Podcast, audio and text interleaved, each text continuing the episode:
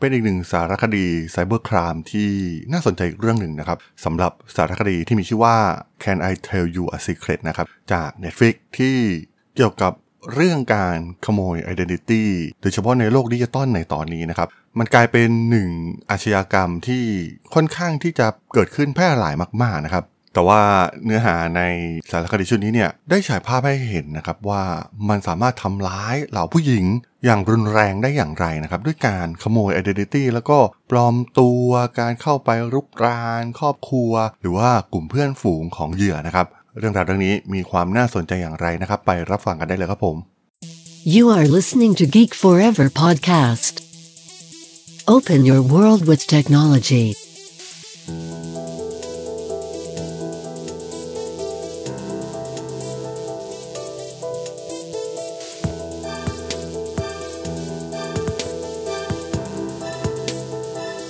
This is Geek Talk.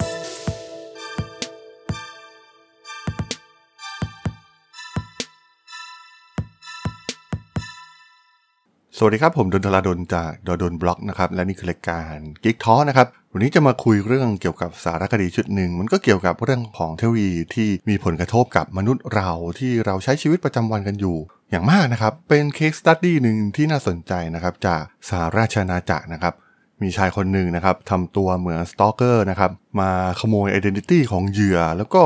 สร้างเรื่องราวต่างๆ มากมายนะครับ มีการปลอมตัว มีการเข้าไปปลอมแปลง อัตลักษณ์ของเหยื่อ สารคดีจาก Netflix นะครับที่มีชื่อว่า Can I Tell You a Secret นะครับก่อนอื่นก็ต้องขอออกตัวก่อนนะครับว่าเนื้อหาใน EP นี้เนี่ยอาจจะมีการ spoil เนื้อหาบางส่วนของสารคดีชุดนี้นะครับก็ถ้าใครอยากไปรับชมก็สามารถข้ามไปได้เลยนะครับ ก็ต้องบอกว่าในยุคปัจจุบันเนี่ยเราจะเห็นว่าภัยคุกคามทางด้านไซเบอร์นะครับในรูปแบบนี้นะครับมันเกิดขึ้นทั่วทุกมุมโลกนะครับเพราะว่าการเข้าถึงเครื่องมือเหล่านี้การปลอมแปลง การไม่ได้ถูกเอาใจใส่จากกลุ่มแพลตฟอร์มต่างๆ อย่างชัดเจนมากนักนะครับบางแพลตฟอร์มเนี่ยก็เปิดให้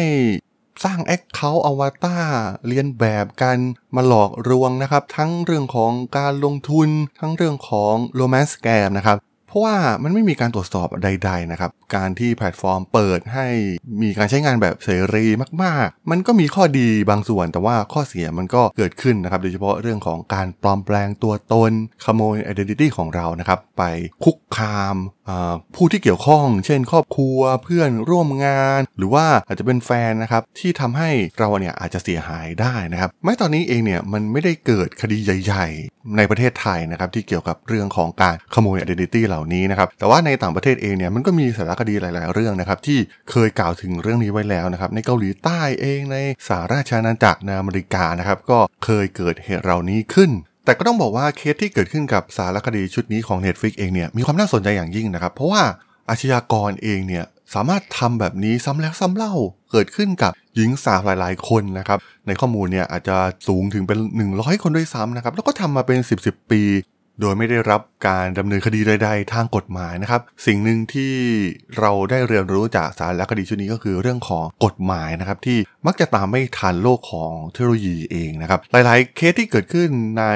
แม้กระทั่งในประเทศไทยนะครับ เราเห็นได้ว่ากฎหมายบางครั้งเนี่ยแพลตฟอร์มเนี่ยพยายามที่จะก้าวข้ามสิ่งที่กฎหมายกำหนดนะครับ มันไม่ได้ ผิดกฎหมายซะทีเดียว บางทีมันเป็นอะไรเทาๆอยู่นะครับ ทั้งแพลตฟอร์ม เรื่องการส่งอาหาร แพลตฟอร์ม ในการจองที่พักอย่าง Airbnb มันก็ไม่ใช่ถูกต้องตามกฎหมายแบบ 100%ซะทีเดียวนะครับ เพราะว่าอย่างคอนโดมิเนียม หรือว่าบ้านพักเองเนี่ยมันก็ไม่ได้สร้างขึ้นมาเพื่อจุดประสงค์ในการให้คนมาปล่อยเช่าแบบเป็นรายวันอะไรอย่างนี้นะครับระยะสั้นๆนะครับแต่ว่าถ้าระยะยาวๆเนี่ยก็อาจจะพอหยวนๆได้นะครับ หรือในเคสของ ระบบแพลตฟอร์มในในเรื่องของการส่งอาหารเองก็ตามนะครับ การอ้างว่าเป็นอาชีพอิสระนะครับ มองเป็นพาร์ทเนอร์ แต่ กลายเป็นว่าอาชีพเหล่านี้เนี่ยไม่ได้รับการดูแลจากแพลตฟอร์มแต่อย่างใดนะครับ ไม่มีสวัสดิการอะไรเลยด้วยซ้ำนะครับ แล้วก็ใช้ช่องว่างของกฎหมายนะครับในการสร้างแพลตฟอร์ม แล้วก็หาสมาชิก หาพาร์ทเนอร์ที่เขามองว่าเป็นพาร์ทเนอร์นะครับ อย่างกลุ่มไรเดอร์เองให้มาส่งอาหารส่งสินค้านะครับ ซึ่งความจริงเนี่ยมันก็ต้องมีกฎหมายมาบังคับใช้นะครับ เพราะว่ามันมีธุรกิจอื่นๆอยู่แล้วนะครับที่มีการจดทะเบียน อย่างเช่นรถเองก็ต้องมีการจดทะเบียนว่าเป็นรถที่มีการขนส่งสินค้าหรือว่าขนส่งคนนะครับรูปแบบภาษีมันก็เป็นอีกรูปแบบหนึ่งนะครับ แต่ว่าการมาอ้างเป็นอาชีพอิสระอะไรเหล่านี้นะครับแพลตฟอร์มทางด้านเทคโนโลยีเองเนี่ยเห็นช่องว่างเหล่านี้นะครับที่กฎหมายมักจะตามไม่ทันเช็คเช่นเดียวกันนะครับในเรื่องของภัยด้านออนไลน์ที่เกิดขึ้นจากสารคดีชุดนี้เนี่ยคนร้ายนะครับที่มีชื่อว่าแมทธิวฮาร์ดีนะครับเป็นชายว่างงาน เมืองนอร์ทวิช ของประเทศอังกฤษนะครับเขาได้กลายเป็นชายคนหนึ่งนะครับที่มีการ stalker ผ่านโลกออนไลน์นะครับเหมือนเหมือนกับการสะกดรอยตามทางไซเบอร์ที่มีผลงานมากที่สุดในสหราชอาณาจักรนะครับ เพราะว่าเขาใช้เวลากว่าทศวรรษในการข่มขู่เหยื่อด้วยการสร้างบัญชีปลอมหลายร้อยบัญชีนะครับแล้วก็ใช้มันเพื่อทำลายความสัมพันธ์ของเหยื่อนะครับกับครอบครัวกับเพื่อนร่วมงาน กับแฟนหรือว่าสามีของเธอเองด้วยซ้ำนะครับ โดยสารคดีชุดนี้เนี่ยจะโฟกัสไปที่เรื่องราวของผู้หญิงที่ตกเป็นเป้าหมายของฮาร์ดี้นะครับ แล้วก็ถ่ายทอดเรื่องราว สิ่งที่เกิดขึ้นกับพวกเธอทั้งหลายนะครับ มีข้อความที่ถูกแคปมาจากเรื่องจริงนะครับ แล้วก็นำมาเปิดเผยในสารคดีชุดนี้ด้วยเช่นกันนะครับ เออมันเป็นอะไรที่น่าสนใจนะครับ การขโมย identity แบบนี้นะครับ ตอนแรกผมก็คิดว่ามันจะทำได้ขนาดนั้นเลยเหรอ แต่ว่าพอเห็นสารคดีชุดนี้เนี่ยมันน่ากลัวจริงๆนะครับ มีการถ่ายทอดเรื่องราวที่ว่าแมทธิวฮาร์ดี้เองนะครับที่เป็นอาชญากรในสารคดีชุดนี้เองเนี่ยเขาเคยทำสิ่งเหล่านี้มาก่อนแล้วด้วยซ้ำนะครับในช่วงสิบปีที่ผ่านมา แล้วก็เคยมีการฟ้องร้องกันนะครับแล้วก็มีการรู้ด้วยนะครับเหยื่อก็รู้นะครับว่า แมทธิวฮาร์ดีเนี่ยเป็นคนทำแต่ว่าก็ไม่สามารถลงโทษอะไรได้นะครับ ซึ่งย้อนกลับไปในตอนนั้นเนี่ยเขาทำกับคนที่อยู่รอบตัวนะครับ เป็นเพื่อนในโรงเรียนหรือว่าเป็นกลุ่มคนที่อยู่แถบโซนที่ทางแมทธิวฮาร์ดีอาศัยอยู่ แต่ว่าเมื่อตัดภาพกลับมาเรื่องเล่าในสารคดีเนี่ยจะเป็นกลุ่มผู้หญิงกลุ่มอื่นๆนะครับที่ไม่มีความเกี่ยวข้องใด ๆ เลยกับฮาร์ดีนะครับและไม่ได้อยู่ใกล้เคียงกันด้วยซ้ำนะครับ บางคนเนี่ยอยู่ห่างไกลกันมากๆ เพราะฉะนั้นเป็นการ random เหยื่อเลยก็ว่าได้นะครับ เขาสามารถเข้าไปทำการ stalker กับผู้หญิงคนใดก็ได้ในสหราชอาณาจักรนะครับ ซึ่งเมื่อดูวิธีการแล้วเนี่ยมันดูไม่ยากเลยนะครับในการทำสิ่งเหล่านี้ มันเปิดเผยให้เห็นจุดอ่อนหลายๆอย่างนะครับ ทั้งเรื่องของระบบกระบวนการยุติธรรมต่างๆนะครับที่จะมาจัดการคนเหล่านี้รวมถึงจุดอ่อนของแพลตฟอร์มเองด้วยซ้ำนะครับ สิ่งสำคัญมากๆก็คือจุดอ่อนของแพลตฟอร์มนั่นเองนะครับ อย่างที่กล่าวไปข้างต้นว่า ด้วยการที่แพลตฟอร์มมันเปิดให้ทุกคนมีอิสระเสรี เช่นการใช้อวตารในการสมัคร account ต่างๆนะครับในแพลตฟอร์มอย่าง Facebook Instagram Twitter Snapchat นะครับซึ่งแพลตฟอร์มเหล่านี้เนี่ยเราสามารถสมัครแบบไร้ตัวตนได้นะครับ แล้วก็อ้างเป็นคนอื่นได้เลยด้วยซ้ำนะครับ สามารถใช้รูปถ่ายไปก๊อปปี้รูปจากโปรไฟล์ของคนอื่นมา แล้วก็แปลงตัวเองเนี่ยให้กลายมาเป็นคนคนนั้นได้เลยนะครับ และสามารถนำมันไปหลอกต่อไปยังเพื่อนๆของเหยื่อ ครอบครัวของเหยื่อหรือว่าคนรักคนอื่นๆของเหยื่อนะครับ มันไม่ใช่เพียงแค่ขโมย identity ทางออนไลน์ของเหยื่อเพียงเท่านั้นนะครับ เพราะว่าเขาเองเนี่ยสามารถปลอมแปลงเป็นครอบครัวของเหยื่อ ปลอมเป็นสามีหรือภรรยาของเหยื่อ ได้เลยด้วยซ้ำนะครับ ก็คือหา connection ผ่านโซเชียลที่มันเปิด public นั่นเองนะครับ มันเป็นจุดอ่อนมากๆนะครับ โดยเฉพาะโซเชียลมีเดียที่มีการเปิด public ทุกคนสามารถเข้าไปดูได้นะครับ ว่าแต่ละคนเนี่ยมีความสัมพันธ์กับใครอย่างไรบ้างนะครับ เป็นแฟน เป็นลูกใคร เป็นญาติกับใคร เป็นพี่น้องกับใครนะครับ เป็นแฟนกับใคร ซึ่งกรณีที่มีการปลอมแปลงเป็นเหยื่อเพียงอย่างเดียวเนี่ยมันอาจจะไม่แนบเนียนนะครับ แต่ว่า แมทธิวฮาร์ดีเนี่ยเหนือชั้นไปกว่านั้นนะครับเขาดู connection ทั้งหมดของเหยื่อนะครับแล้วก็ทำการปลอมแปลงแทบจะทั้งหมดเลยนะครับในวงรอบความสัมพันธ์ของเหยื่อเอง แล้วก็ไปหลอกต่อนะครับมันทำให้ความสัมพันธ์คนที่มาเจอคนที่ได้รับ message ต่อจากนั้นไปเนี่ยเกิดความสับสนนะครับ เอาจริงๆ ถ้าเจออย่างนี้เองเนี่ย ถ้าเป็นเหยื่อเองก็ต้องหลอนไปบ้างนะครับ เพราะว่า โอ้โห มีการคุกคามทุกทางนะครับ แล้วก็เอาอ่า identity ปลอมเหล่านี้นะครับ ไปพูด โดยเฉพาะถ้าเป็นผู้หญิงก็เรื่องของเซ็กชวลนะครับ เช่น อย่ามีความสัมพันธ์ทางเพศกับใครบางคนกับพ่อของเพื่อนกับแฟนของเพื่อนอะไรอย่างนี้นะครับ แล้วก็ใช้วงล้อมของความสัมพันธ์นี้เนี่ยมายืนยันว่าอ่าเป็นตัวตนของเธอจริงๆ แน่นอนนะครับว่าตอนแรกๆเนี่ยเหยื่อก็อาจจะมองว่ามันเป็นเรื่องไร้สาระนะครับการคุกคามออนไลน์อะไรเหล่านี้นะครับมันพบเจอกันเป็นเรื่องปกติอยู่แล้วนะครับในโลกออนไลน์ในยุคปัจจุบัน แต่ว่าเมื่อมันเริ่มคุกคามขึ้นเรื่อยๆนะครับแล้วก็เริ่มที่จะเข้ามาสตอกเกอร์รู้ว่าอยู่ที่ไหนหรือว่ารู้ว่าจะทำอะไร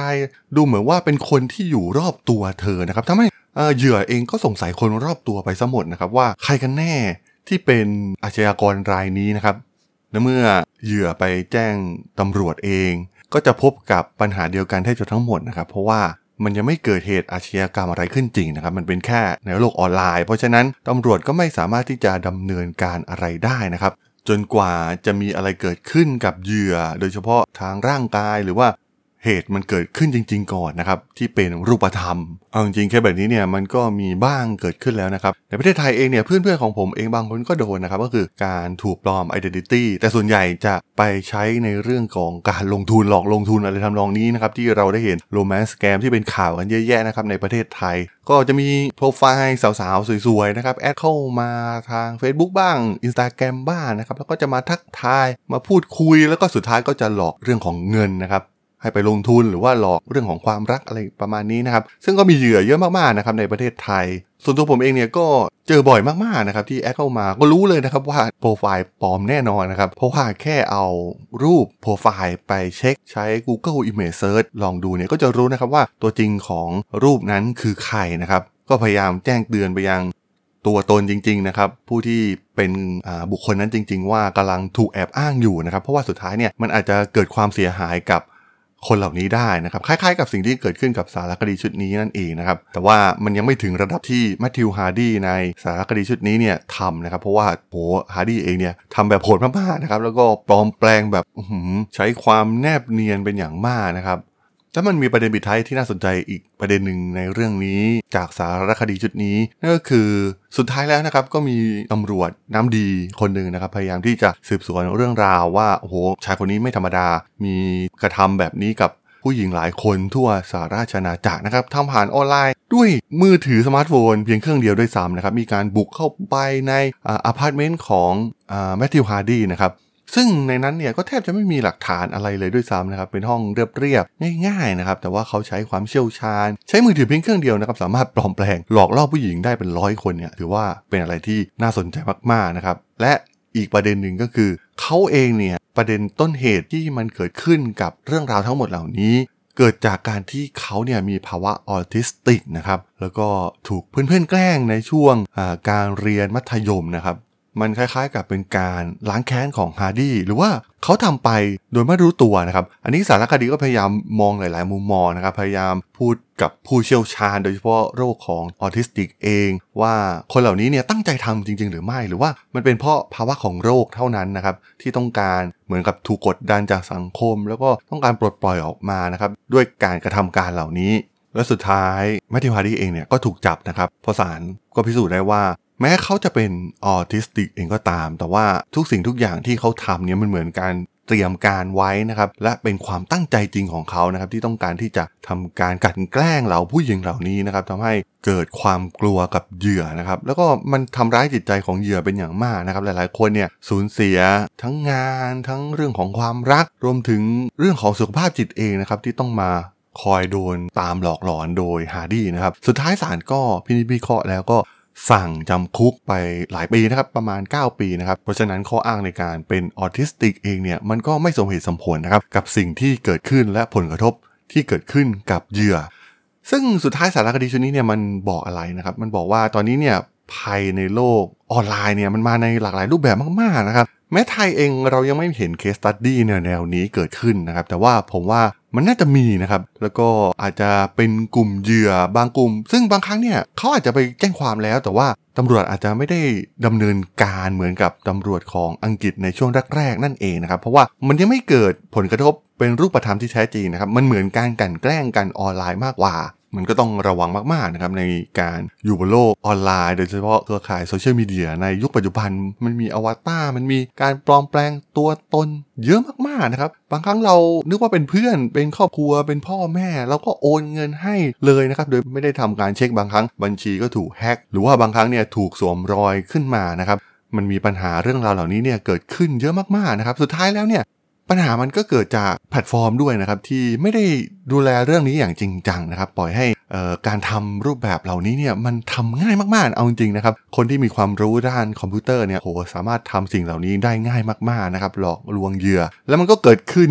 ตลอดนะครับ เป็นต้นเหตุเกิดคดีความมากมายในปัจจุบันนะครับ และไม่มีทีท่าว่ามันจะสามารถจัดการได้สักทีนะครับ จนกว่าแพลตฟอร์มเนี่ยจะเข้ามาจัดการเรื่องราวเหล่านี้ แบบขั้นเด็ดขาดเห็นถึงผลกระทบมันจริง ๆ นะครับ ก่อนที่เหยื่อเนี่ยจะโดนผลกระทบกับเรื่องราวแบบนี้ไปมากกว่านี้นั่นเองครับผมสำหรับสารคดี Can I Tell You a Secret ใน EP นี้เนี่ย ผมก็จะขอจบไว้เพียงเท่านี้ก่อนนะครับสำหรับเพื่อนๆที่สนใจเรื่องราวทางธุรกิจเทคโนโลยีและวิทยาศาสตร์ใหม่ๆ ที่มีความน่าสนใจก็สามารถติดตามมาได้นะครับ ทางช่อง Geek Flower Podcast ตอนนี้ก็มีอยู่ในแพลตฟอร์มหลักๆ ทั้ง Podbean Apple Podcast Google Podcast Spotify YouTube แล้วก็จะมีการอัปโหลดลงแพลตฟอร์ม Blockdit ในทุกๆ ตอนอยู่แล้วด้วยนะครับ ถ้ายังไงก็ฝากกด Follow ฝากกด Subscribe กันด้วยนะครับ แล้วก็ยังมีช่องทางหนึ่งในส่วนของ Line add ที่ a d t h a d o n t h a r a d h o l สามารถ add เข้ามาพูดคุยกันได้นะครับ ผมก็จะส่งสาระดีๆพอดแคสต์ดีๆ ให้ท่านเป็นประจำอยู่แล้วด้วยนะครับ ถ้าอย่างไงก็ฝากติดตามทางช่องทางต่างๆ กันด้วยนะครับ สำหรับใน EP นี้เนี่ยผมต้องขอลากันไปก่อนนะครับ เจอกันใหม่ใน EP หน้านะครับผม สวัสดีครับ